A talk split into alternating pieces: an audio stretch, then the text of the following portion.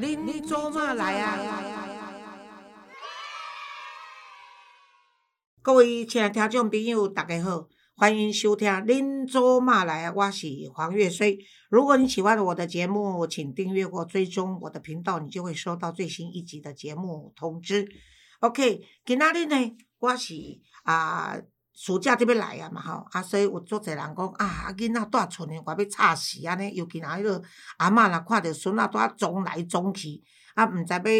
要要互伊看册也毋是，看卡通也毋是，啊，玩手机啊，佫较无通，啊，所以要安怎？啊，所以有人就讲啊，啊，无咱来创一个水族箱，啊，啊，互囡仔拄啊饲鱼啊，啊，互伊耍安尼，哦，啊嘛，互伊了解即个环保生态，啊，甲一寡伊个做鱼啊咧佚佗，通互囡仔有一寡对生命的迄个是价值。反正就是让孩子在暑假时候别无聊了哈，然后他可以对水族馆的生态的环保哈，有淡薄啊诶教育啊呢。但是咱普通一般来讲，譬如讲有水族馆，咱都是去参观水族馆啊。等于厝里水族馆有大有小，那家里到底要怎么样装设这个水族箱？然后呢，你到底自己本身对水族箱？哦，你到底无聊该偌济吼？所以我今天特别请到一位年轻人，他非常年轻，不到四十岁，已经创业的一位来宾，他叫做张宣成哈。那张宣成呢，他呢是有领到日本这个 ADA 哈，那所颁发的这个授课造景的证书哈，他是观赏鱼啦博览会的造景最佳创意，而且也领有这个甲级废水处理的证照哈。尤其呢，伊伫了这。从事这个水景的设计呢，已经超过十五档啊！吼，甚至要去日本读册，伫即个水景的即个艺术大师天野上吼，就是塔卡西阿莫诺，格拉是阿马诺诶，即个老师的教导下吼，所以伊完成了这样的一个专业的培训以后呢，伊倒倒来台湾，因为讲他面对大自然，他就是有这样的使命，而且在面对大自然的时候，更不可以。那个藐视这个生命的价值啊！你好，他叫做张宣成啊，我先把原名介绍出来，这少年家叫做 Jerry 张杰瑞你好，老师你好。Jerry，你今年才三十八岁嘛吼？对。啊，我就想说甲你征婚啦，他未婚啦，谁就不加引导吼？我甲你讲哦，体格够好安尼吼。谢谢。Jerry 无啥要讲台语啦吼，所以不要紧，我们用自然语啦吼。哦。啊，我问你，你本来是怎么样跟这个水族馆啊哈，或者这个养鱼这个变成一个机缘嘛？机缘其实我跟大部分的人一样，就是小时候总是有时候爷爷奶奶或爸爸妈妈会带我们去。溪边玩，然后或者是夜市去捞金鱼。那捞回来之后，其实养都养不久，养不活。嗯，那可是这个兴趣一直到高中那年暑假的时候，我去水族馆打工。嗯，然后去水族馆打工，因为其实家里不太让我养鱼。小时候家里会带我们去捞鱼，但是其实真正要搞水族箱的时候。我父亲他是觉得是排斥的，他觉得麻烦跟潮湿。对对对，像我小孩子要养这个宠物，我就是一一定拒绝的，因为麻烦。麻烦，对。然后那但那时候我父亲他有去大陆要去上班，他去机场的路上，我就直接去水族馆直接买鱼缸了。哦，真的，我很叛逆的。哎，然后他他三个月，比如说回来台湾一次的时候，我的房间的那个水族箱越来越多，越来越多，他后来已经管不了了。所以你是从小的水族箱一直一直买养孔雀鱼啊，或者养一点水草。所以我要问你，现在要问你的专业，就是说，你这个每一种鱼不可以随便放在一起吗？对，不同的生物、不同的活体，就是鱼类，它们有不同的习性。那比如说最基本的大跟小，这这个事情你就已经要先避开了。也许你不知道说哪些鱼比较凶，可是你可以看得出来大小体型差太多的，我们就不要放在同一缸，它会不小心的去合体。就直接吃掉了哦，真的吗？哦，是哦，对，不是有些人会觉得说，哎，这个鱼缸里面有大有小哈，看起来比较漂亮，比较缤纷这样子，原来是不可以的。对，基本上大小悬殊，那就尽量不要一起放。哦，可是我知道说上合自然空间设计是一个很有名的公司啊，可是你自己居然有本事在二零二一年，就是去年的时候把上合给收购了，你凭什么？呃，因为我以前在念研究所的时候，我下课之后六点到九点就在上格打工。哦。然后后来我跟我的老东家保持很良好的关系，因为我我第一个我的做人原则就是我自己创业了，我也不会去抢客户。嗯我只要一听到是上格的客户，我是绝对不会去碰的。哦，真的哇，对那你真真讲义气哎，这个是哦，这个是将来你成功，这也是你的这个是职业道德。对对对，不容易。然后后来在去，其实，在前年年末的时候，老东家就有跟我说，他年纪大，因为他那个老东家也七十几岁了，那他说他就要回东港去养老，那他就问我说能不能接，那哦。他也不太敢把这个资讯放给太多人知道，因为对对。对，呃上格水族的很多客户都是达官显要，嗯，那呃，其实那些客户也有隐私，他不希望随便的人来家里面。对，所以后来那老板娘就说，那就看我能，因为我我自己创业之后，我在民权东路水族街那边也有开一间呃水景设计公司。台北民权东路是不是？对然后还有一个这个台北金山南路啊，对，然后我就就是经常经过金山南路，那我觉得店虽然虽然不大，可是还蛮可爱的，所以我就想说，哎，我就有一天找我们制作人说，哎，Gary 啊，因为现在夏天到了，这暑假嘛哈，对，而且一定很多家里认为说给孩子用个水族箱之类的，嗯，那我们是不是能够呃请这个比较专业的人来教大家怎么样啊、买鱼，或者来跟孩子教他怎么样保持水族箱的干净，然后不要让父母亲觉得孩子养鱼是一件很麻烦的事情。对结果他跟我说。老师，我跟你讲，你路过的那一家你不认识，他是个年轻人呢，很有名呢，已经在当讲师了。谢谢。我说哦，好好，赶快请他来，请他来。结果我刚刚私下跟你谈一下，原来哦也未娶某，所以我跟你讲哦，我跟你保证哦，引导个降灾。所以呢，如果我的听众里面女孩子们有有有希望要跟他做朋友的，哎，可以把那个资讯寄到我这边来，我可以帮你安排。哎，你可以，哎，可以吗？可以啦，谢谢啊老师。那刚刚对不起打岔了，你就说刚刚这个你去收购这个哦对上格了哈。对我去收购上格。嗯，啊，收购上格以后，你有没有跟你的原来的老东家做一个这个保密契约，就是不能把各自外流这些？其实我们这个行业啊，就本来就不能把一些高端的客户去去去泄露资料。其实嗯自己本身也不太会去泄露，因为总是会有同行嘛。对对对对对，所以这个不太会泄露。那只是当初要去接这个上格，其实不便宜，花的钱是几百，哦，对，不是顶让的几十。嗯那我愿意做这个事情有几件事情。第一个，我小时候我念是龙安国小、金华国中，所以我我的生长环境其实金城路这边是也是都有牵扯到的。第二个，我住温州街，嗯，那以前住温州街，现在我住在民生社区那边了。但是温州街这个地缘环境，第三个我在这边打工过，嗯那第四个，因为上格是一九八四年嗯成立的，然后我就是一九八四年生的，所以我觉得、哦，这个对意义非凡。我我想要去延续一个公司，所以我连上格为什么上格，很多人问我说，为什么我不把不改成张宣成水景空间设计，嗯为什么还要我再分一个名字出来？我说改掉上格这两个名字，那就没有延续的意义了。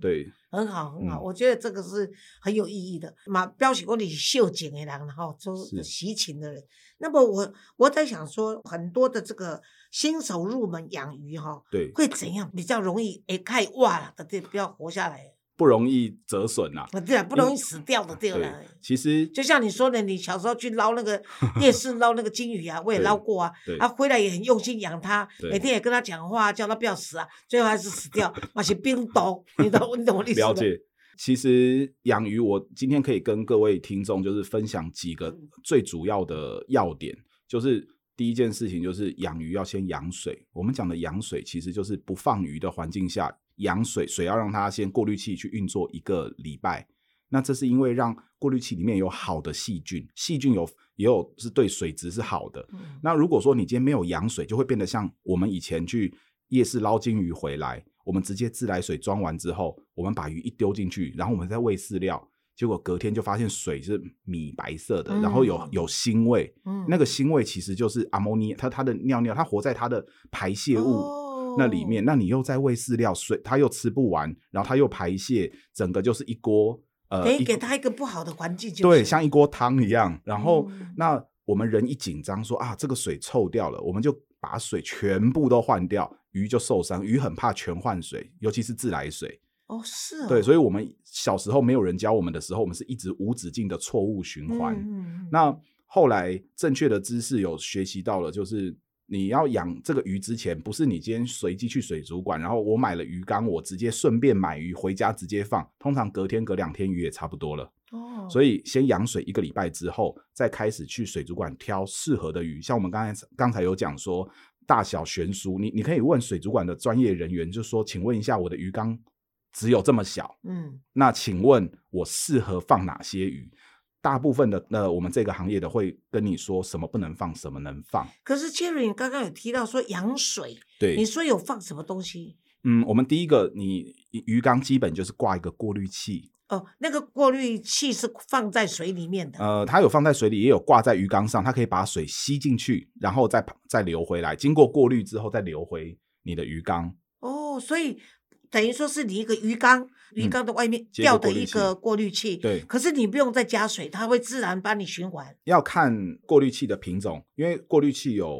十几种，那但是最基本就是它它上面也有说明书，我们就照着它的做。最主要，然后我们过滤器挂完之后，我们的水就让它一直去 run，然后再倒入消化菌，那个消就是十字旁的消，那个消化菌这个东西是非常重要的。你的水没有味道，很清澈，很倍儿亮，都是因为消化菌有养起来。所以你们如果去帮人家去到你们那边去买，当然我知道说你现在上格还有 Jerry 张已经有名气的，所以很多都是譬如说啊、有名的豪宅的设计师啦，或者说有一些比较那个啊、造景观的公司，他们去包了工程以后都会找你们嘛哈，所以你可能就呃，难怪你这个水。那个民权东路那个水族馆，经常外面挂一个说接洽公务外出接洽公务，所以不给人家看。他在那挂沙回，有一点，哎、哎、虽然有职业道德，但嘛很没有职业的那个那个 精神啦吼。所以呢，人要去看，人都看无，甲我讲黄老师啊，那个公格啊，行李给你告贺啊，你给他公格。可是我就是觉得，因为上格就是一个让人家可以信任，从一九八四年的公司，对，而且现在我跟 Jerry 私下跟这个张全成，他是工长张，轩呢就是一个车，然后旁边一个杆哈，然后那个诚诚实。诚诚实的诚啊，他真的是诚实啦，所以我就跟他讲这个囡仔钱都不嫌多嘛，所以咧做行李，而且他真的是很辛苦，光这种造景，然后跑东跑西，然后接驾，然后还有水族馆，所以甲我讲伊一工伊袂当谈恋爱时间，就是讲伊一工工作十倍休息哦，所以我是很佩服现在的年轻人。啊，尤其呢，你知道吗？他现在有十二个呃工作人员，可是现在的年轻人也真的不好管教。啊，一三五报得二四六的该辞职啊，所以我那天干咪死的，对不对？哦，真的是这样子，薪水也不低嘛，哈、啊，大概安尼。我为什么还会再跟他请他来的原因，就是说，第一佩服这个年轻人，第二我是认为说，透过我的这个呃广播介绍的话，应该如果你们找他，他愿意去的话，应该会算比较便宜的，有优待了。老师都说了，啊，对啊，你看这个人对不吼？诶、我嫌我嫌律师来，我都甲人卡油呢。我嫌那个这个名律师来，我拢甲讲吼，我你的律师费啦，我啊拢讲减一千啊。没有我们大家是结缘啊。对啦，对啦好啊，所以你刚刚在说的就是说，这个像这个消食消化菌，消化菌、啊，嗯这消化菌也是一包一包的嘛，还它是通常是一体状的，一罐一罐的。哦，一罐一罐、嗯啊，不能放太多就是了。消化菌倒多一点，其实也没有立即性的危害，但是它在新缸子的时候，你整个水是自来水，这是最重要，需要养菌，因为你有你没有菌种，没有来源，这是第一件事情。第二件事情就是你养完水之后，呃，你以后你总是要帮鱼缸换水，嗯我们一个礼拜要换水三分之一，就把三分之一的水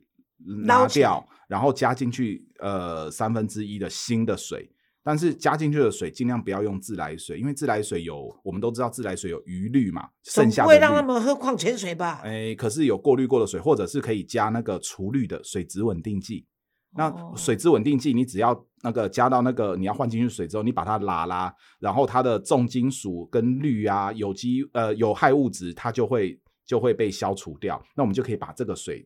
放进鱼缸里面。哦，那听起来还真的是养鱼，还真的很麻烦呢。不会啦，因为这个是大家第一次听。哦，第一次听对，如果如果如果其实您熟能生巧之后，你会觉得这是一个 SOP 很简单的 SOP。你只要一开始的养鱼的观念建立起来，嗯你去养其他各式各样的，你都会觉得都用同样的 SOP 去做就是顺就会很顺手。可是你刚刚说换水就是要多少天换一次？每个礼拜换三分之一，哦这是，基每个本礼拜换一次就是了，啊，一次换三分之一哎了，对，所以也就是说一个月换四次啊，对不对？嗯，对，啊，我们可以，譬如说，我们如果是养鱼的人，我们怕我们忘记，所以我们在我们的坐历上面或者嗯日历上面就画圈圈，对提醒我说那个礼拜要换水，马歇赛啊。这样可以吗哎？啊，只是像我呃，我们两间公司这样子也有做客户服务，就是上门客户服务去维哦维护鱼缸。哦像我两间公司，我应该呃每个月固定要维护的客户大概两百个左右。哦，光台北市，每个呃，就是台湾这样子，我们也有跑中部的，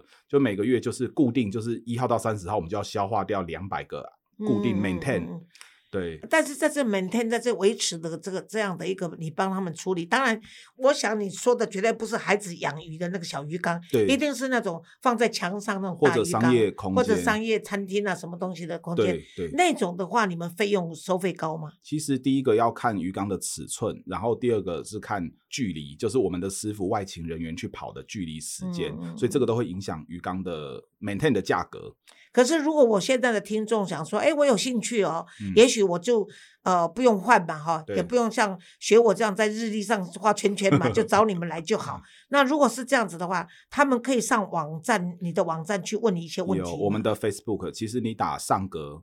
上格水族，或是上格自然空间设计，或者是张宣成水景空间设计，都可以这两个，然后您只要发问，因为我们都还有专门小编在在回，然后他们都会截图问我说，哎、有今天有这个客户，哦，对，它的上格就是个上面的上格调的格啦，就是上格哈。哦，所以就可以直接去问你了。所以我在这边跟大家说，如果大家有兴趣的话，那你就直接到他们的网络上去问，网站去问，然后可以说我是黄月虽老师介绍的哈，就黄月衰衰啊，那虽把不要写成妥哈，写成妥当的妥，或者写成呃缓慢的缓，或者写写写写成那个那个援救的援呢、都不好哦，那没有关系啦，应该都黄月对黄月虽虽至欧比下因克林诺怎样，反正就是会有优待就是了啦。那我我还想问你一个问题，就是说，你刚刚有说，如果这些养水养好了，就是选鱼了嘛？对，那鱼是怎么样的选法跟卖法？养鱼的话，我们我们这卖法是呃销售者嘛，那我们如果是我们是消费者的话，我们要选鱼呢，我们就第一个，今天你总不能把海水鱼跟淡水鱼放在一起。嗯其实我们做了水族之后，才发现其实客户不见得知道说珊瑚是海水，很多以为珊瑚是淡水，然后哦水草也许是海草，他就讲成海草，他就以为是那个海水的。其实水我们讲的水草缸就是淡水鱼。但珊瑚是在深海里面，海对水。对那这个呃，这个的情况是，如果客户需要的话，这些配件我们把它当做是配件啊，就景对观嘛，对是由你们帮他们造景嘛？对，通常会找我的客户，绝大部分是因为以前有养过，但是有不好的经验，或者是被骗。就是比如说，我小时候去某些水族馆，我遇到的也是，我说老板，请问这个好不好养？他都说非常好养。老板，这个会不会容易死？不会，这不容易死，回去隔天就不行了。那所以我自己做了这行之后，我第一个我绝对不骗客人，这是我到现在为止，因为我们公司两间公司都没有任何的业绩压力，是零，我就是业绩的来源，嗯所以没有任何的同事需要背业绩。这件事情听起来很蠢，但是其实一点都不蠢，是因为当每个员工或同仁他有了业绩压力之后，他就会乱卖东西，他并不会以客户所需要的为优先，而是他以他的利润为优先。那这件事情会，我的我我开的这个的初衷是，我希望尊重所有的生命，然后希望客户他都可以养得很好，然后我们是做代为服务。我们已经是很不幸，就是说我们需要靠这些活体，不管是植物还是小生命来贩售来盈利，那我们就要尊重这些生命，而不是完全的把它当成一个死的东西嗯来没有感情的销售。那因为你随便乱卖或随便呃随便介绍，死掉都是生物诶、这个就是我觉得 Jerry 很有心的地方，而且让我看到说他才三十八岁，已经有这样的一个尊重生命哈，而且有这样的一个环保观念，这是我今天也比较能够推崇他的地方。谢谢。那刚刚我们谈到鱼的话，你刚刚有说鱼缸里面的水，它既不是海水，也不是淡水嘛，是不是这样子说？它是有分二分法，第一个你要搞清楚你喜欢的是海水鱼，因为海水鱼很鲜艳，我有遇过海那客人他去别家买的海水，直接就丢到淡水里面就直接死掉，店家也不了解，店家因为他他就会跟老板说，哎，我要这只鱼多少钱？他回去之后他就直接放，那可是店家也不知道他。它的缸子是什么？那好，接着我现在问你一下，就是说好，那现在我要去买鱼了，对，好不好？那我不一定透过你帮我选，我要选我要的，对。那你能不能跟我的听众朋友说，什么样的鱼是属于海水鱼，什么样的鱼是属于淡水鱼？其实，呃，你如果进一家水族馆，然后他他就算他门口没有写特别标明是海水鱼，不过他整个鱼缸里面都是蓝灯，大部分我说绝大部分。店里面都是蓝灯，有珊瑚飘来飘去那种珊瑚的，然后鱼特别鲜艳，整个是正黄色、正蓝色那种正红色，就很很极度鲜艳的那种都海水店。你也可以，其实也可以进去问说，老板，你你们这边是卖淡水还是海水的？哦，对，这是第一个。那那如果是淡水的呢？淡水的店里面通常都会有绿色的水草啊，然后呃，绿色水草这个东西基本上都是淡水的居。我以为那些绿色水草是塑胶的。呃，有一些传统的水族馆，它会因为水草不好养，水族馆自己也养不好的话，它就是进一些塑胶的假水草。对对对。但是我们店全部都是真的大自然真的水草。可是那些水草，你在刚刚说的，即使有 S O B 你在换的时候，水草也需要跟着换吗？还是不需要？呃，如果是大家听众自己 DIY 在玩的时候，难免它可能水草呃会种不起来。可是，如果您是跟你家里附近已经固定，你都跟他呃消费，你也可以跟他询问，因为一般的店家他比较会介意说你都没有在我这边消费，然后你我为什么要给你？对，然后他你来问我问题，结果去别家买哦。对，因为现在其实因为网络发达，嗯，那网络发达之后，他很聪明，他会网络直接买回来，有问题去问店家，嗯，那店家就会不太想交。对，可是我觉得一个正确的商业循环的话是。呃，你可以去挺你周遭的店家，如果你觉得它是一个不错的，对对，那它这是一个良善的，而且是方便吧？对，然后有遇到问题就说，哎，请问一下，我这还差什么？是为什么种不起来？那我相信他们也都会很乐意去为你服务。所以淡水鱼跟海水鱼，第一，他们用的灯光不一样，灯光不一样，那很明显的。然后再来就水，一个是咸水，一个是淡水的，那然后鱼种也不一样，鱼种不一样，所以淡水鱼会比较好养。比较好养，像类似什么有有名称吗？一般公司行号，我们可能比较印象知道说风水招财鱼的话，就是雪鹦鹉嘛，整只昂些诶。红色的大红色的雪鹦鹉，然后那种是风水鱼，或者是红龙啊，那些都是那那种都是淡水的。那是哦，这是比较大只的。那小只一点的话呢，比如说孔雀鱼、斗鱼啊，这种很基础的也是淡水鱼，都淡水鱼。哦，我还想问你，现在很流行从这个泰国进来这些斗鱼哦。对。可是斗鱼颜色其实还蛮鲜艳的。但是斗鱼不能两只放在同一缸，因为我们大部分看到的斗鱼啊。都是公的斗鱼，它就是斗到死为止，它放在同一缸。对，所以你如果放两只公鱼，就让它们一直斗。对，啊，如果一只母的，一只公的会怎样？有时候也会斗，但是有也有可能就是生，就是在里面生小 baby。但是它因为斗鱼它是卵生的，它一定是吐气泡，然后再把那个卵藏在气泡里面去顾小鱼的。但是一般的初学者养不起来，像孔雀鱼比较能呃能体验就是。当鱼爸爸、鱼妈妈的心情，因为孔雀鱼它是卵胎生，它直接 p 出来之后就是小鱼了。哦，很可爱。对你就可以把它捞起来。但是斗鱼的话，基本可是你必须把它捞起来是什么意思？呃，因为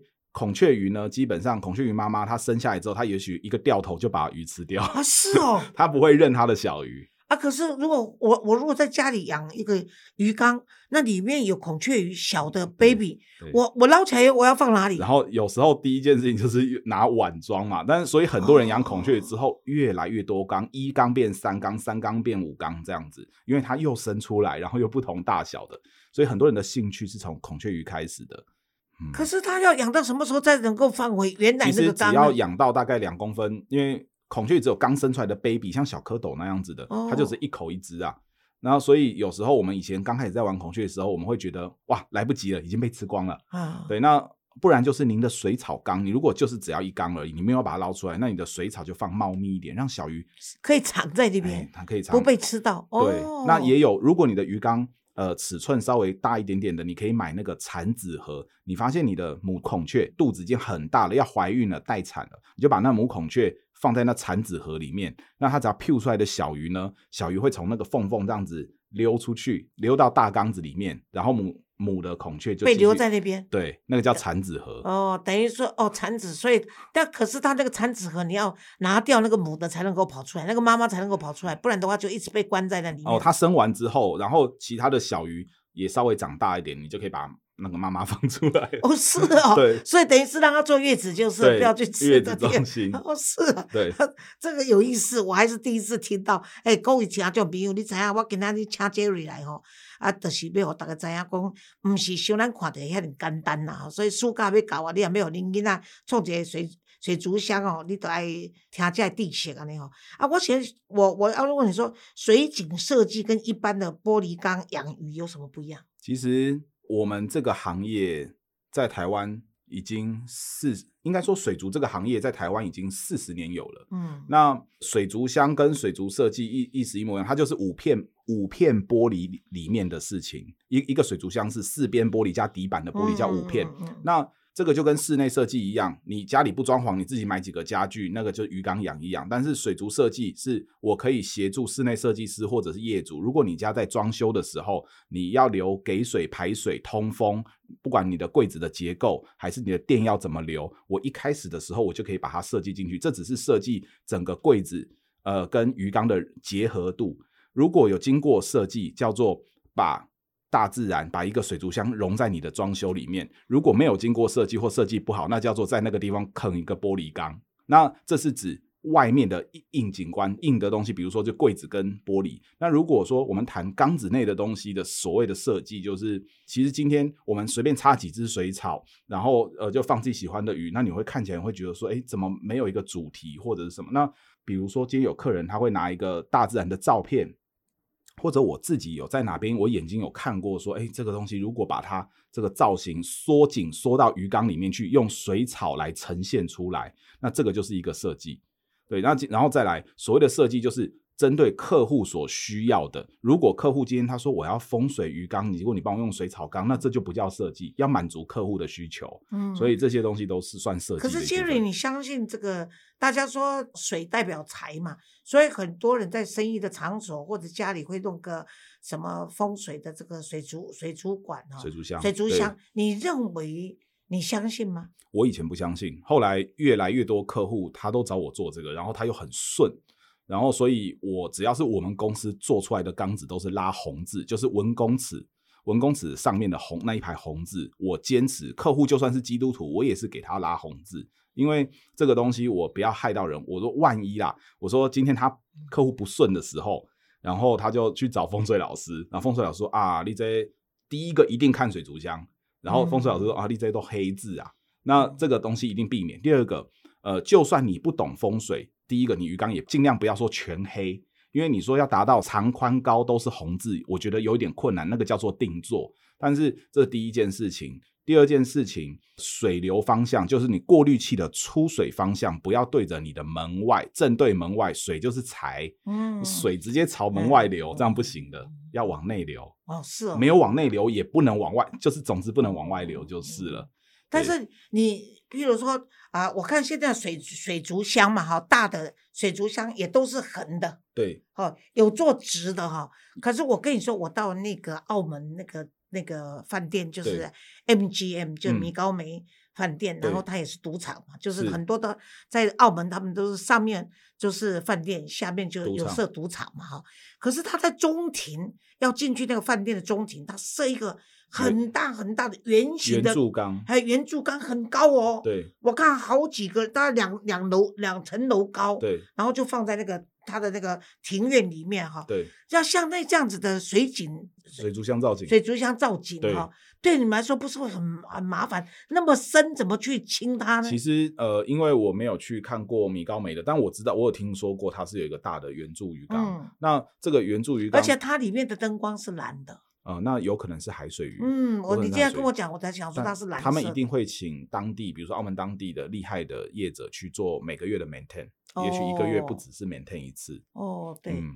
那不是很难吗？那个每天起来不是这维持起来去清洁的话，应该还蛮其辛苦的。实呃是辛苦的，但是这是因为人不能下去嘛，对不对？呃，有有就是靠水的国外有些那个像百变水族箱啊那种节目吼，得那哦个他们就是直接人咬着呼吸的就下哦，去对了，对对对对对对那个我看过那个表演，他们就是这样对子。，像大叶高岛屋也是一样，就是是咬着呼吸器下去哦，是哦，玻璃，哦，那个那个那，我想那个 maintain 就是那维持的费用应该是很高才对，这样对，子会有一笔费用。哎，搞不好我在想说，我们基金会的那个板桥的办公室是不是要去搞个水族箱，然后那个人家捐献的钱会比较多一点啊、但是不管如何，就是说从设计完成哈，那么这个时间费用呢，到底一个比较有规模一点的水族箱，你大概嗯要花多少时间？如果人家跟你定做的话，当然一尺寸啦、对，可是如果说以一个嗯像我这个林州马来啊这一片墙的话，要多久啊？如果说水族箱定制啊，不管是鱼缸跟柜子，建议就差不多正常的时间，还没有疫情的时候，其实是大概三个礼拜到一个月。这个硬体设备可以交，因为你玻璃你是用 silicone 去粘，那这个东西都要等它干透了嗯才能放水。那或者是你要排单制作，对，那有时候有些客人会觉得说，为什么我们定做都要比较长的时间？因为我们找好的师傅粘啊，好的师傅是永远不可能有空的。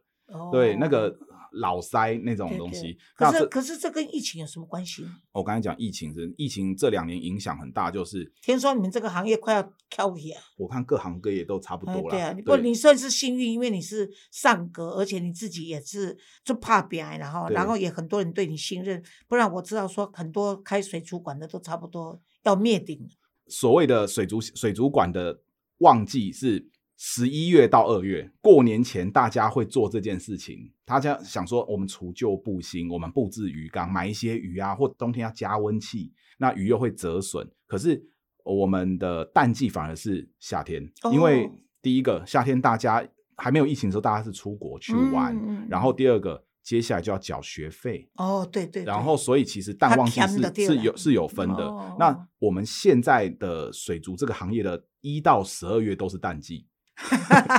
对，所以所以这个这个是是影响很深。然后再来就是因为大家玩三 C，所以其实就已经比较不去碰这些手做的东西了，这些都有影响到。但是我们因为我们是我们是跟室内设计几乎是绑在一起的，所以我们运气比较好一点，就生意都还不错。对我今天呢，请这个张宣成先生呢，就是 Jerry 张呢，他来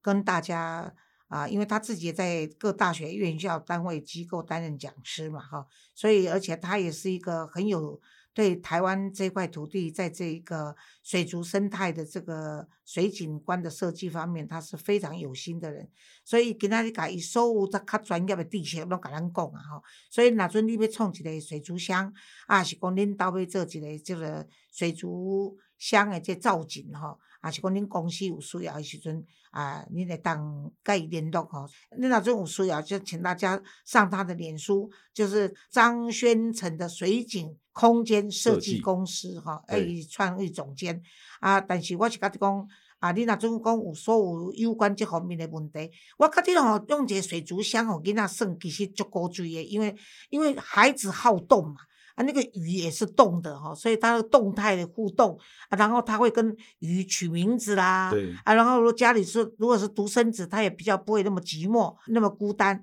那如果有两三个小孩子的时候，他们会把不同的鱼取名不同的名字，那个是你的，那个是我的哈。尤其若呃养斗鱼，看他们在斗的时候，其实也是蛮可爱的，看不起啊。我不知道斗鱼是真的斗来斗去的吗？真的会打到死呢。那个，所以斗鱼吼，真的还是就是一缸养一只，哦，然后他会追着你一直打。那所以我们像刚才老师您说的，就是让不管是一个家里只有一胎的的的小朋友，或者是你有兄弟姐妹的小朋友，你都可以让他们第一个有话题，嗯。父母跟小孩之间有话题，兄弟姐妹之间有话题，嗯。再来就是培养小朋友观察生态，第三个就是学习怎么尊重生命。对，对像我一个朋友，他们家有两三个小孩哈，一个是吼，伊那囡那，他因为他已经大概就是跟你们这些专业学的，他本来是弄个人固定来感应亲这个水族箱，但是他后他妈妈后来就跟他说：“你来，我们照样让你维持，但你不需要，你教会我的小孩子怎么去换。”对，所以他就等于说把这个跟水族箱公司的人说：“我需要这些东西，你来的时候看，但是你教我的小孩怎么去换。”是换水啦，或者说那个捞什么三分之一的水，然后就是几次的学习以后对，他一直还是跟这个水族箱的公司保持关系啊保持关系。可是他让他的孩子去负责任，我觉得这也是一个很好的教育。也有这样子，有些客户其实就是像您讲的小，我其实我们不只是说我们做大的水族箱，我们小的水族箱，我们只要是我们公司做出去的水族箱，我们都会跟客户说，你今天你要 DIY 自己照顾没有问题，但是我现在跟你讲再多。你只要一在鱼站在鱼缸面前，你就不飒飒。对对所以我们会说，诶，你可以安排一到两次的保养，一个月一次嘛，最基嗯本。嗯那我们的人人去的时候，你可以录影，对对你也，可以拍照，你可以问，你把你所有的想问的东西都是在这几次你去等于上课啦。对了那对了对了，你会学习你怎么照顾自己的缸子。如果以后你照顾不来，你再请我们去救你。嗯，对，我觉得这个是教学相长。对对，我觉得这是一个非常好的方法。那但是咱台湾人有当时啊，就是安尼，诶。欠小钱才开大钱啦吼，啊，就是吼都不尊重专业啊，甲你讲啊，这都免啊，这都伊甲咱教教，咱就知影。啊，